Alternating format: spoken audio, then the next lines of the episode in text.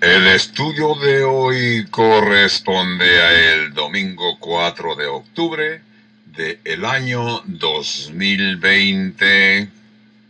Siempre me siento inspirado por aquellos que se elevan para lograr el desafío con gracia y dignidad y generosidad. Y en la temporada que estamos viviendo no es excepción al pasar por esta volital temporada del COVID-19, esto nos ha traído inestabilidad económica y preocupación, pero ustedes han seguido siendo generosos y de buen corazón. Y hoy celebramos el Día de la Generosidad.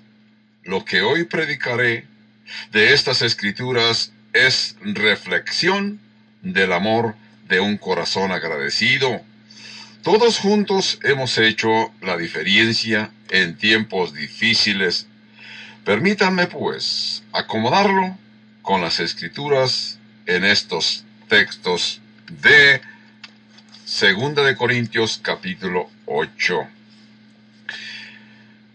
Así pues, nuestro pastor Skip Eidzig se dirige a la congregación de aquí de la Iglesia Calvario Albuquerque en Albuquerque, Nuevo México, diciendo, ustedes han sido fieles en el ayudar en todas nuestras necesidades que hemos confrontado a nivel de iglesia y también cuando reunimos dinero para ir a Lebanón después de esa horrible tragedia, ustedes cooperaron ampliamente.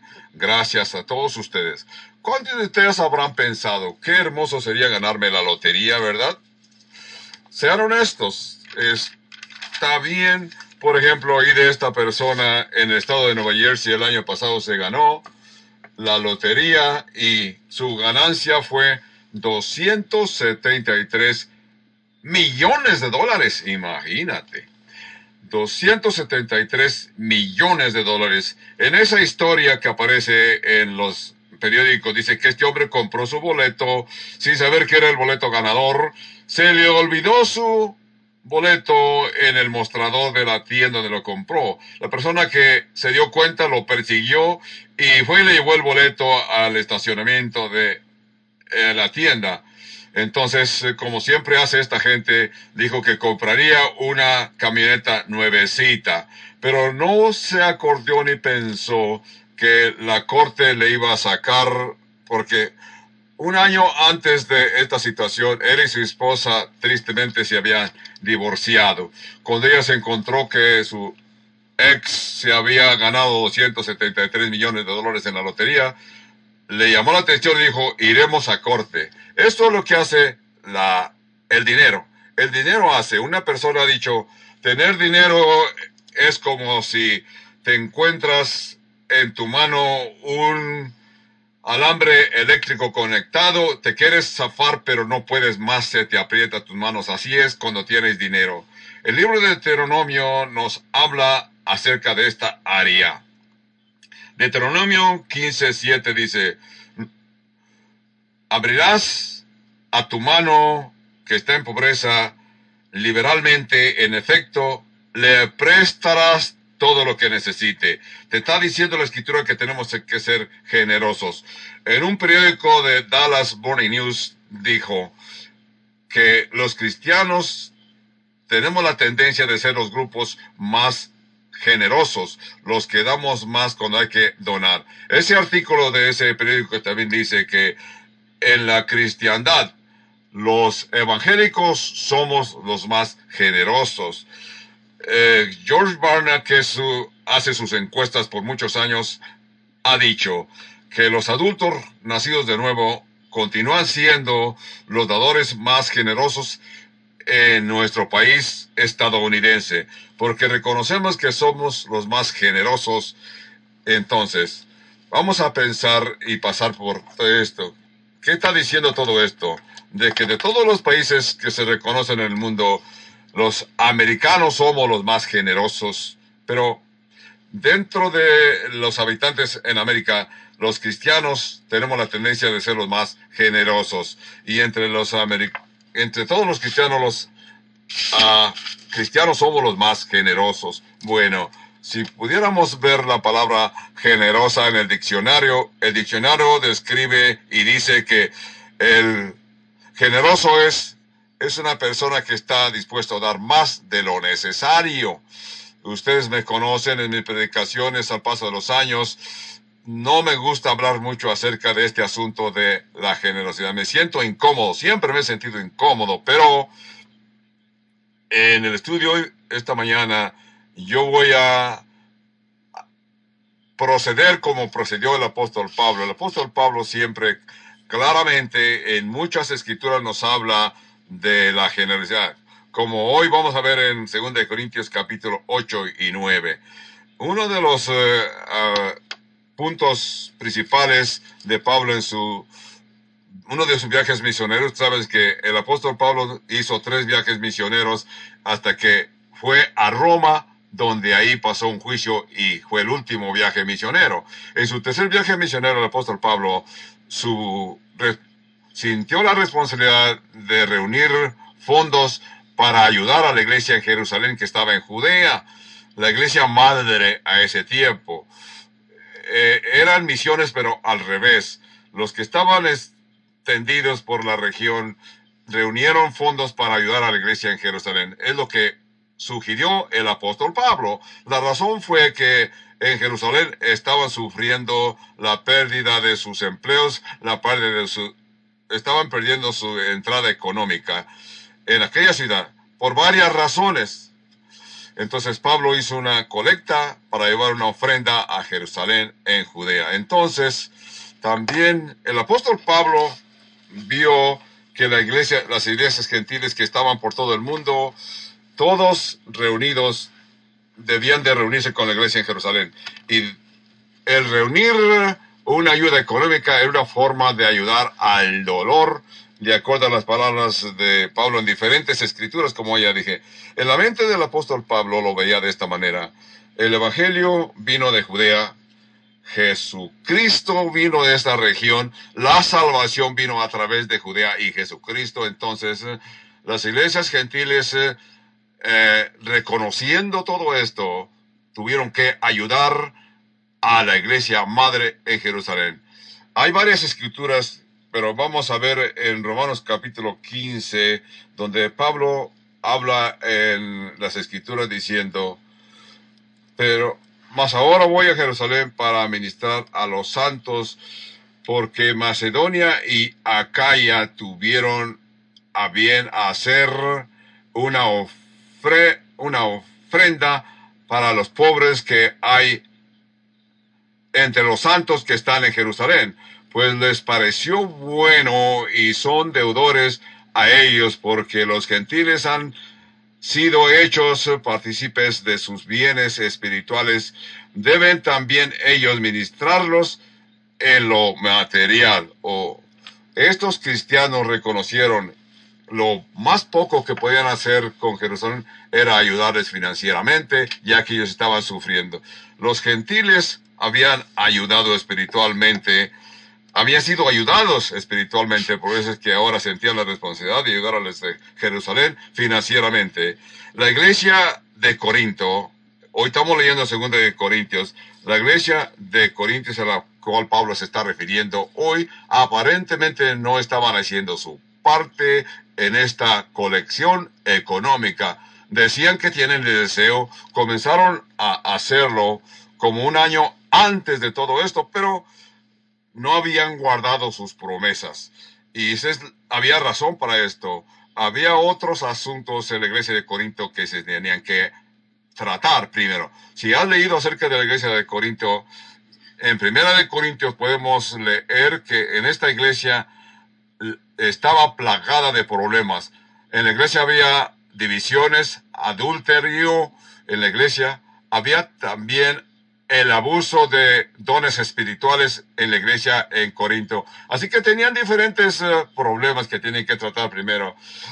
Esto les estaba, en eso estaban gastando su tiempo, energía, por eso el participar en, financieramente para la iglesia en Jerusalén se les había escapado.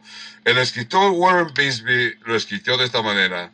Cuando una iglesia no es espiritual, tampoco es generosa. Esa era el eso era el problema de la iglesia en Corinto. Así que no era una iglesia espiritual, por eso no podían ser una iglesia generosa. Entonces, Pablo les está escribiendo a la iglesia de Corinto para ayudarlos a entender. Cuando Pablo les escribe, Pablo desea usar lo que había como ejemplo, está usando otras iglesias que eran generosos en el dar. De esta forma quiere motivar a los de Corintios para que también participaran en, el dar, en recibir.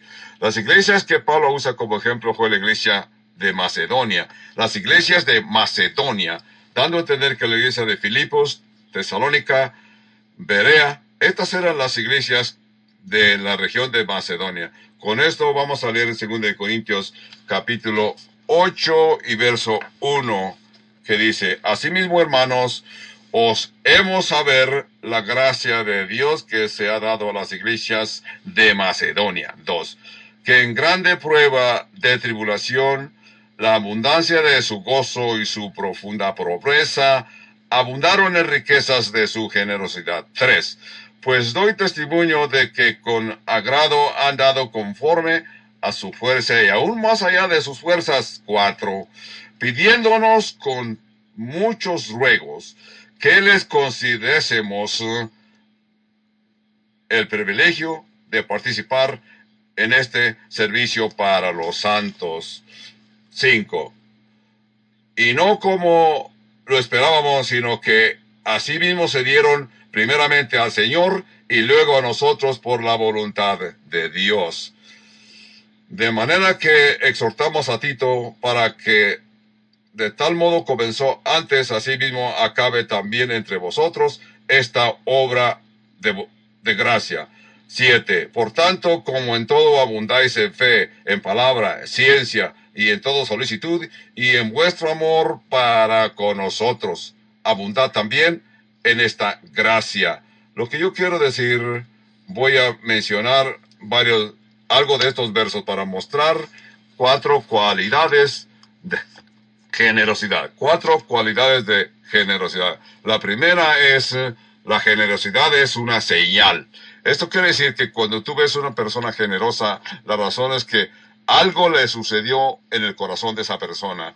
Y la generosidad de esa persona es la señal de que algo tomó lugar en su lugar. En el texto que ya leímos, segunda de Corintios capítulo 8, 1 al 7, Pablo se refiere a la generosidad de los de Macedonia, por la palabra gracia. Le llama gracia.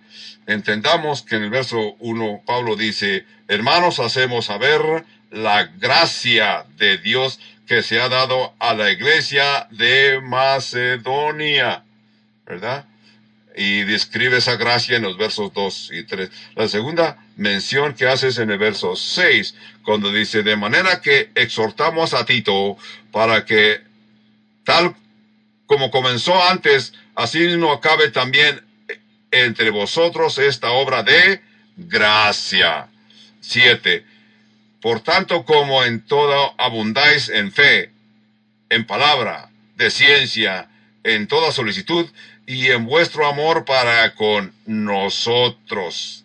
Entonces, Ustedes han estado en la iglesia por años. Ustedes saben qué es la palabra gracia. Si yo pidiera que alguien dé una definición de lo que es la palabra gracia, a muchos de ustedes lo explicarán exactamente cómo definir gracia. Porque gracia quiere decir un favor inmerecido. Algo que se nos regala sin que lo merezcamos. Entonces, aquí la idea de gracia que menciona Pablo es que se muestra un favor porque han recibido un favor. Eso quiere decir, la gracia se me impartió, yo también quiero usar la gracia con otros los que me rodean. En otras palabras, la generosidad es una prueba de que Dios ha estado obrando graciosamente en el corazón de la persona. La generosidad es la prueba, la señal de que Dios ha sido gracioso y obrando en el corazón de los humanos, simplemente porque la generosidad es una de las cualidades de Dios. Dios es un Dios generoso para nosotros, porque de tal manera amó Dios al mundo que dio a su Hijo unigénito. Santiago 1 nos dice que Dios es generoso para todos. Entonces, ¿qué sucede?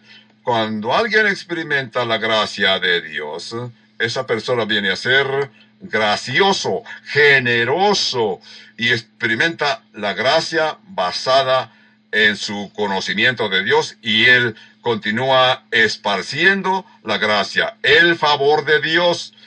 Así que esta generosidad es algo como un termómetro que mide la gracia. Podemos ver si una persona tiene y ha experimentado la gracia de Dios en sus vidas. ves cómo él trata a otras personas, cómo reacciona a ciertas situaciones que se le presentan, reacciona con gracia. Es una señal de que Dios está obrando, obró y sigue obrando en el corazón de la persona. Estamos leyendo 2 Corintios capítulo 8. Toda la los dos capítulos, 2 Corintios capítulos 8 y 16, el apóstol Pablo continuó hablando acerca de esta ofrenda. Es eh, algo que el apóstol Pablo quiere que quede bien explicado. 2 Corintios capítulos 8 y 9. Con todo esto menciona la misma ofrenda en 1 Corintios capítulo 16. Usted lo ha leído.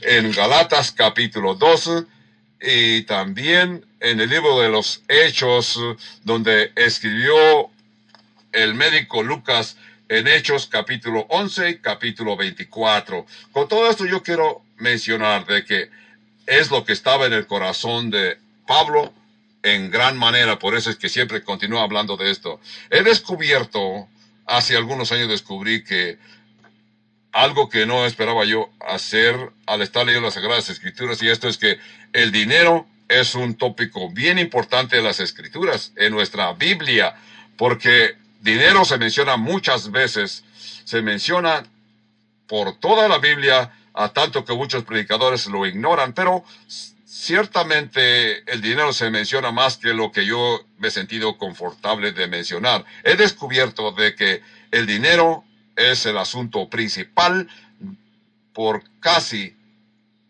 medio de las palabras que Jesús, que se escribieron acerca de Jesús. De 29 parábolas de Jesús en el Nuevo Testamento, 16 de esas parábolas están basadas en el dinero, la relación de las personas hacia el dinero. Esto es bien interesante, ¿verdad? Más de la mitad se, se cree que Mateo, Marco, Lucas y Juan, uno de cada seis versos trata con el tópico de el dinero. Y eh, en el Nuevo Testamento, abiertamente, uno de cada siete versos tratan con el asunto de dinero. Entonces, ¿qué sucede aquí?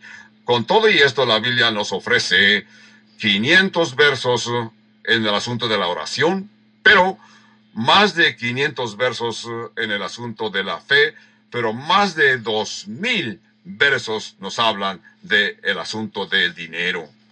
Esto debe de limpiar la pregunta en la mente de muchos. La pregunta debe de ser que el dinero no es maligno. Hay gentes que dicen, el dinero es maligno. Yo te digo, no, el dinero no es maligno.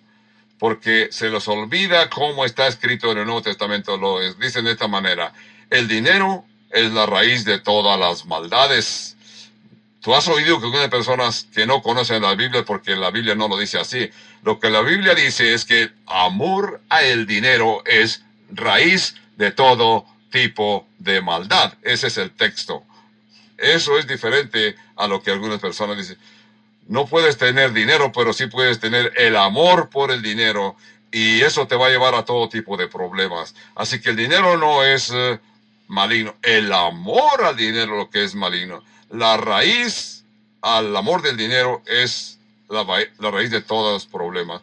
El dinero no es eh, maligno, el dinero es neutral, depende cómo lo utilices y depende qué hagas tú con el dinero que Dios te, te confía. Abraham, Job y José, el hijo de Jacobo. Estos tres personajes fueron ser personas muy ricos en sus tiempos y eran personas temerosos y amadores de Dios. Una persona lo puso de manera, el dinero es como el estiércol. Si lo amontonas, apesta. Como el excremento, si lo, y el pasojo, si los esparces en la tierra, van a ayudar a que crezcan tus vegetales y tus plantas de una forma hermosa. El primer aspecto es que la generosidad es una señal. El segundo punto es la generosidad es sacrificial. Como vemos en 2 Corintios capítulo 8, verso 2, a las iglesias de Macedonia, Pablo está diciendo que en grande prueba de tribulación la abundancia de su gozo y su profundidad pobreza abundaron en riquezas de su generosidad. 3. Pues doy testimonio que con agrado han dado conforme a sus fuerzas y aún más allá de sus fuerzas, pidiéndonos con muchos ruegos que les concediésemos el privilegio de participar. Aquí podemos ver en estos versos 2, 3, profundamente podemos ver que Pablo menciona que las iglesias de Corinto estaban pasando por aflicción. La idea aquí quiere decir que ellos estaban siendo aplastados por la misma vida que estaban viviendo. Estaban siendo aplastados por los problemas de la vida. Aquella cultura los estaba aplastando profundamente. La idea que la mayoría de los comentaristas entienden quiere decir que la, la fe en Jesucristo en Macedonia eh, por eso ellos perdieron sus empleos. Muchos de ellos se habían sido expulsados de sus lugares de vida. Por eso ellos se sentían bien aplastados. Esa es la frase. Notemos la frase profundamente, como dice aquí, una profunda pobreza. La palabra por profunda profesa es esto es una forma que tenemos que entender profunda pobreza. Ustedes recordarán qué quiere decir en las películas y en los videos acerca de Abates Fir.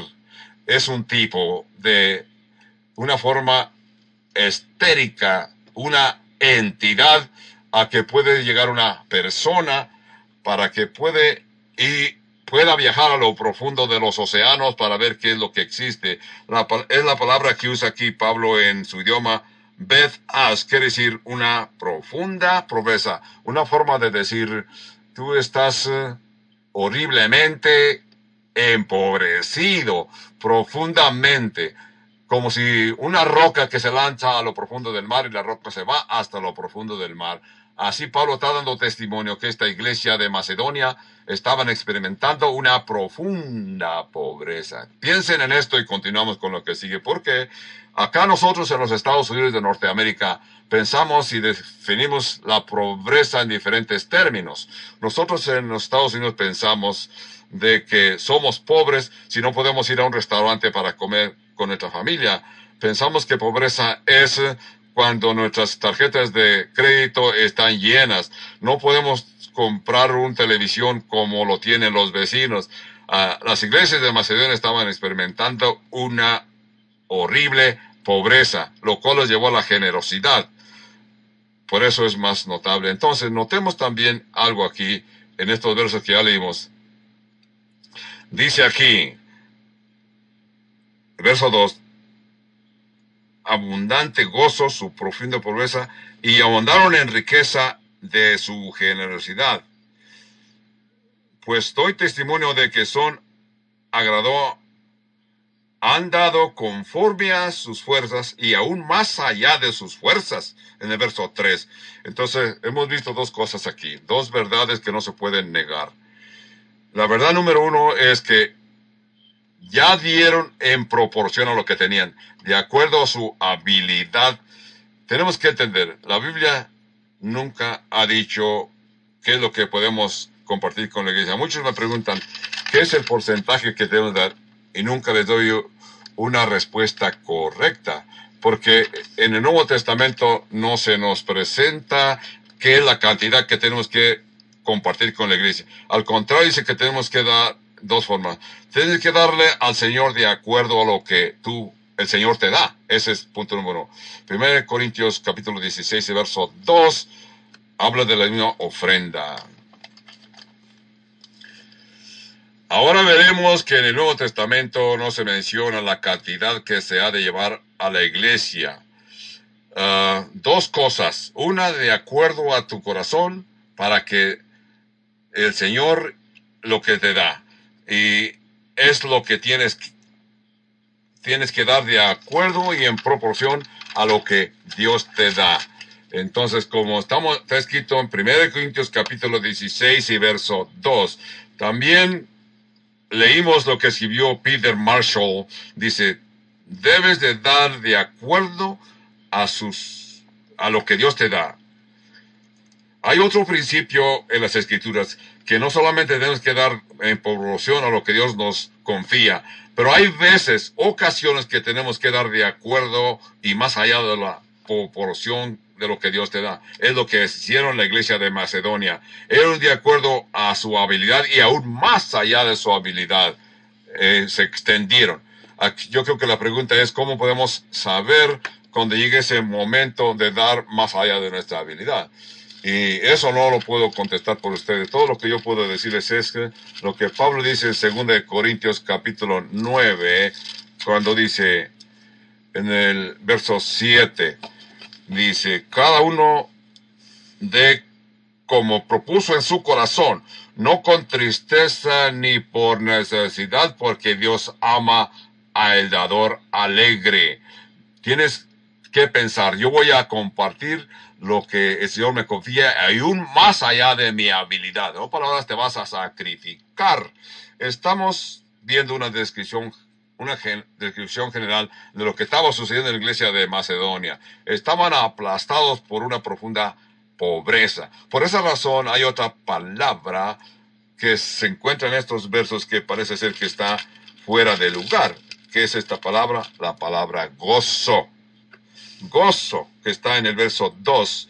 Si notas, dice, y que en grande prueba de tribulación la abundancia de su gozo. Abundaba el gozo en el corazón de los dadores.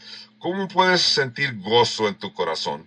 ¿Cómo puedes tener un gozo abundante cuando tienes aflicción en abundancia? Entonces, con una palabra, gracia. Ya explicamos la palabra gracia.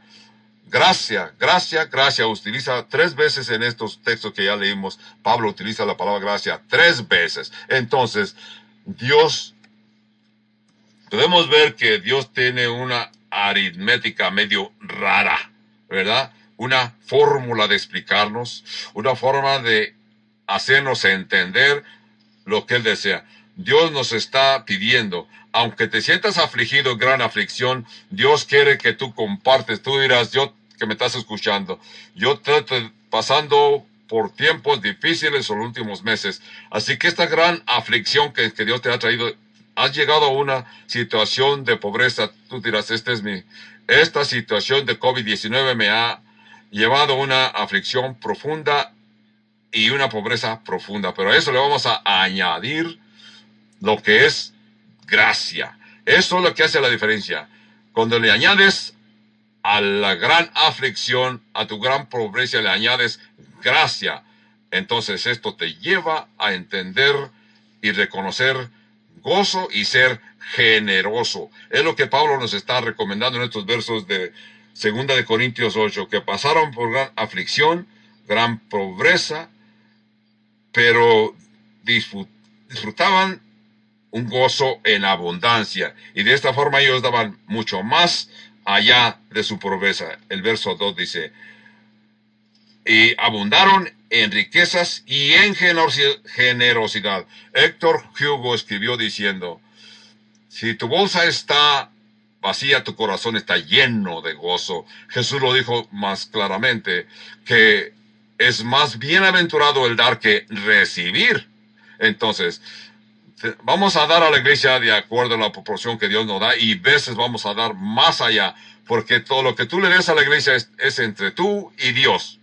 Nadie más lo debe de saber. Ustedes que tienen que entender que el Evangelio dice que Jesús estaba en el templo observando cómo la gente estaba trayendo sus ofrendas, pero notó que los ricos traían grandes cantidades y hasta sonaban campana para que la gente viera el momento y la cantidad que iban a depositar en las cajas agape. Entonces Jesús hizo su comentario que vio todo lo que estaba llevando. Tú has oído esta historia muchas veces, que esta viuda simplemente depositó dos moneditas, como ni siquiera llega a un centavo de nuestros días. En términos del dar, ella no dio mucho económicamente, pero en proporción a lo que ella tenía, lo dio todo lo que tenía. Y Jesús lo notó y el escritor del Evangelio lo escribió. Así que esto nos da a entender que no importa la cantidad, hay algo más profundo. Jesús lo dijo de esta manera. Esta viuda depositó más de lo que dieron todos los demás, porque los ricos estaban dando de la abundancia que Dios les daba, pero esta mujer de su pobreza pudo compartir todo lo que ya tenía para su sustento.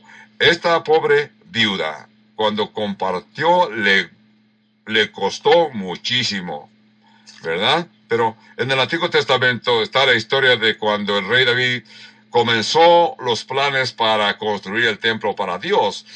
Y el terreno que escogió, habló con el dueño de aquel terreno y le expresó su deseo de edificar un templo para Dios.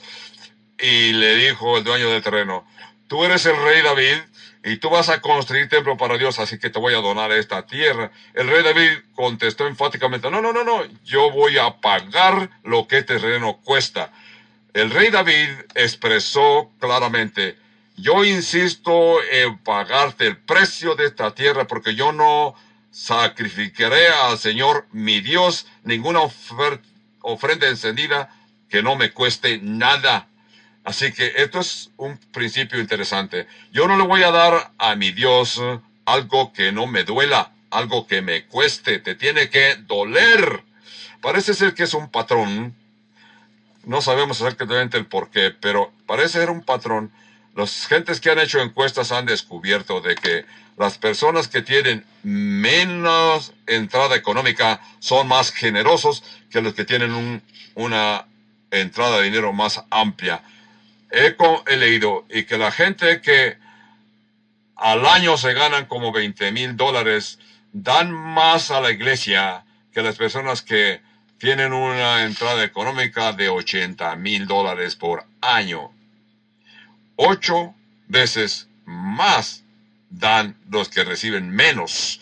Aquí hay un principio que tenemos que ver. Si tú no puedes eh, compartir con lo que cuando tienes poco dinero, nunca podrás compartir cuando tengas mucho dinero. Si hay un libro que se escribió, que lo escribió Randy Alcorn, uh, escrito muchos libros buenos para la iglesia. Randy Alcorn escribe este libro llamado Dinero, Posición y la Eternidad. En este libro él escribe y, es, y aclara eh, de que en el Antiguo Testamento había número para compartir con la iglesia, había un porcentaje. Tú recuerdas 10% que se llama el diezmo. Ese era el concepto del Antiguo Testamento. Pero lo que escribió Randy Alcorn, cuando venimos al Nuevo Testamento, no es lo mismo. El porcentaje de 10% no está escrito en el Nuevo Testamento, porque somos uh, los mayordomos de todos los recursos que Dios ha puesto en nuestras manos. En otras palabras, todo lo que tenemos uh, económicamente pertenece a Dios. Alcorn dice, ese 10% es simplemente el principio, un comienzo para compartir Randy Alcorn escribe, dice, estando bajo la gracia de Dios, no estamos bajo un nivel tan bajo. Sistemáticamente Dios nos trata el asunto, nos compara con los adúlteros, los asesinos, así que en los que no entendamos básicamente la enseñanza del Sermón del Monte, estamos, así que Randy Alcorn dice, Dios nunca bajó el nivel de que tenemos que compartir, sino que antes, al contrario, elevó el nivel de dar, porque Dios, Jesús quiere que reconozcamos que Dios, por gracia, es amoroso y dador de toda cosa buena. Vamos a ver el punto número tres. El punto número tres que yo quiero explicarles es que la generosidad es volital contagioso. Vamos a 2 de Corintios capítulo 8 verso 3 que dice, pues doy testimonio de que con grado han dado conforme a sus fuerzas y aún más allá de sus fuerzas. Cuando tú lees aquí, nos da a la idea de que Pablo iba y encontraba a algunos hermanos y le torcía el brazo para que entendiesen que tenían que dar. Veamos el verso número 4 de Corintios 8. Pidiéndonos con mucha ruegos de que le, les concediésemos el privilegio de participar en este servicio para con los santos. Así que la iglesia de Corinto no lo hacían porque era responsabilidad o porque tenían que, sino porque ellos sentían ese gozo. Pablo no les hizo que se sintieran culpables y no compartían o por qué cantidad compartían, no. Ellos le rogaban al apóstol Pablo que les permitiera participar de este privilegio. Ellos le rogaban al apóstol Pablo, por favor Pablo, permítenos compartir estos, esta ayuda económica. Esa es la idea del verso 4 de 2 Corintios capítulo 8, nos dice, pidiéndonos con muchos ruegos que les considerésemos el privilegio de participar en este servicio para los santos. ¿Cuándo fue la última vez que tú pudiste ver a un cristiano que insistía en compartir para la iglesia? Yo recuerdo, tuve una experiencia hace muchos años cuando comenzamos esta iglesia, comenzamos eh, y la iglesia comenzó a crecer, a crecer no teníamos una alguna forma formal de recoger la finanza. Simplemente poníamos los botes que les llamábamos los botes de café o cajas agape. Así que en ese domingo se nos se me olvidó mencionar, como siempre lo hacía, a qué momento y dónde estaban las cajas agape. Cuando yo ya estaba caminando, después que concluimos el servicio, nunca se me olvida, esta hermana llamada María Earl venía hacia mí y noté que no traía muy buen aspecto, sino que me puso el dedo en el pecho diciéndome, usted hoy me robó la oportunidad. Le dije, perdóneme. Dijo, usted no anunció, no tomó lugar para anunciar un momento para la ofrenda. No anunció dónde están las casas cajas Agape y me dice, joven, entienda usted, hace tiempo yo estaba joven. Joven, yo quiero que usted entienda de que yo puedo ver que la ofrenda es mi oportunidad de alabar a Dios. Y este día usted me quitó esa oportunidad cuando no anunció dónde estaban esas cajas Agape. Le dije, gracias señora, pero nunca volverá a suceder. De ese día en adelante siempre anuncio algo. Ella entendió lo que Pablo está tratando de decir aquí en este estudio de hoy. Quiero presentar el pasado de estos versos porque salen así. El apóstol Pablo comenzó su colección para la iglesia de Jerusalén en Galacia. Entonces, no tenemos un mapa, pero si vas al mapa, Galacia está en el centro de lo que en estos días es Turquía, donde estaban las iglesias de, de Galacia.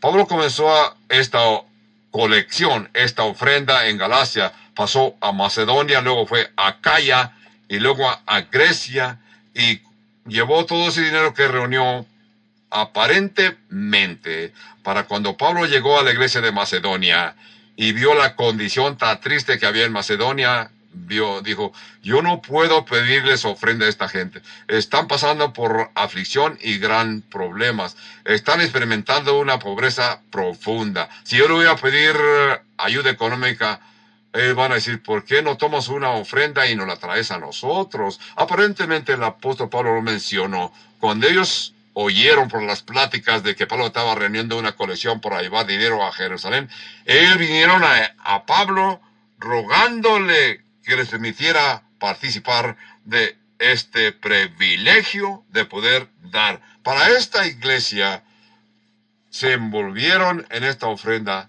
Esto era un problema que no podían ellos escapar. Si ellos lo consideraron como un privilegio de poder dar y compartir. Por eso que cuando llegamos a 2 Corintios capítulo 9, verso 7, Pablo les presenta este principio que dice, cada uno de como propuso en su corazón, no con tristeza ni por necesidad, porque Dios ama a el dador alegre. Verso 7 de 2 Corintios capítulo 9. Para este punto la palabra original sonaba como hilario, hilario, un, dador alegre. Es lo que está dando a entender. Esto es volucional, es contagioso. Si tú has propuesto en tu corazón, entonces esto es que tú propusiste en tu corazón, puedes mostrar ese gozo, ese hilarión o hilarios. Esta afirmación de que Dios ama al dador alegre. Vamos emblemáticamente pensar de que Dios ama al dador alegre. Queda bien claro. Sabemos que Dios ama a toda la humanidad, pero aquí Pablo quiere aclarar que Dios tiene un lugar especial en su corazón por las, los que tienen corazones generosos y son dadores con gozo. Si tú vas a pensar que esto fue en el Nuevo Testamento, no. En el Antiguo Testamento, el libro de Éxodos, Dios le dijo a Moisés, habla a los hijos de Israel que me traigan una ofrenda, porque todo el que comparta voluntariamente participará de esta ofrenda voluntariamente. Esto nos lleva al punto número cuatro, el aspecto número cuatro de la generosidad, y esto es la generosidad es consecuencial. La generosidad es consecuencial. Verso 5 dice, y no como lo esperábamos, sino que asimismo se dieron primeramente al Señor y luego a nosotros por la voluntad de Dios. La iglesia de Macedonia dieron más que dinero, se dieron ellos mismos al Señor, lo que dice verso 5. Primeramente se dieron a Dios y luego a Pablo y a su grupo misionero para compartir su finanza. El principio que vemos aquí, no puedes dar de tu sustancia al propósito de Dios o a la causa de Dios, sino primero tú te das, das tu persona a la persona de Dios. No puedes dar de tu sustancia al propósito o el plan de Dios, sino primero tú te das a la persona de Dios. Uno fluye del otro, ¿verdad?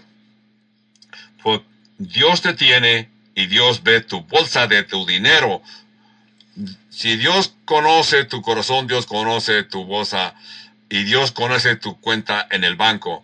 Dios te conoce y conoce todas tus inversiones. Si Dios te conoce, tú, y si tú conoces a Dios, este sermón te está alegrando y lo recibes con gozo, porque Dios te ha usado. Dios te tiene todo. Dios no te cubre en 10%, Dios te cubre 100%.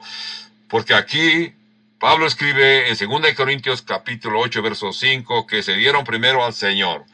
Quiero concluir con una escritura de Jan Wesley. Jan Wesley escribió, dice, haz todo el bien que puedas, haz todo lo que dices que vas a hacer, haz todas las formas que puedas, en todos los lugares en que puedas y en todo el tiempo que puedas, a todas las gentes que puedas, mientras que tú puedes hacer todo eso y más. ¿Por qué? Porque esto te describe a ti como creyente en Dios. Tú lo has hecho una y otra vez. Tú has hecho cuando pedimos ofrenda para enviar donde hay tragedias, como lo sucedió hace unos meses en Lebanón. Ustedes siempre buscan formas como compartir, para que el reino de Dios se extienda más allá de nuestras fronteras. Gracias por todo esto. Gracias a todos ustedes.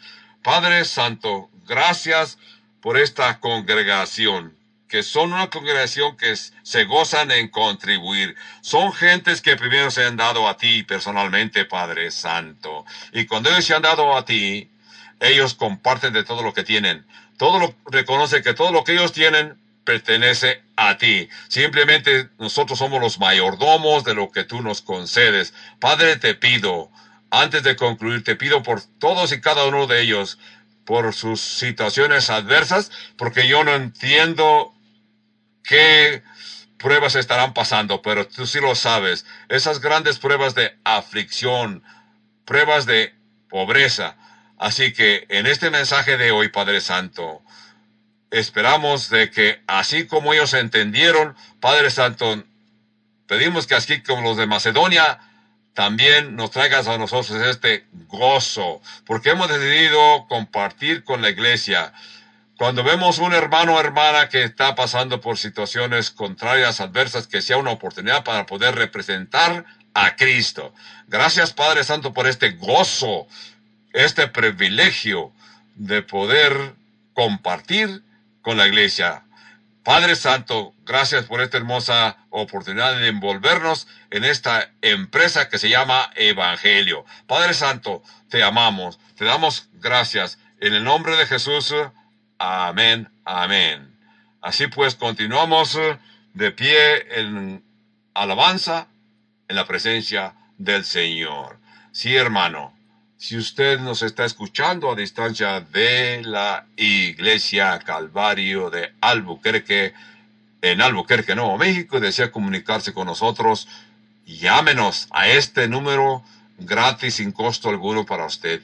El número es 1 800 922 1888 y si usted desea comunicarse por correspondencia, envíe sus cartas y tarjetas postales al PO Box 95707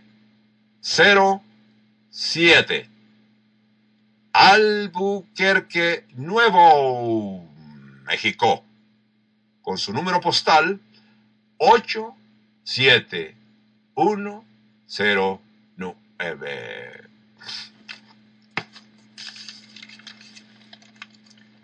El estudio de hoy corresponde al domingo 4 de octubre del año 2020.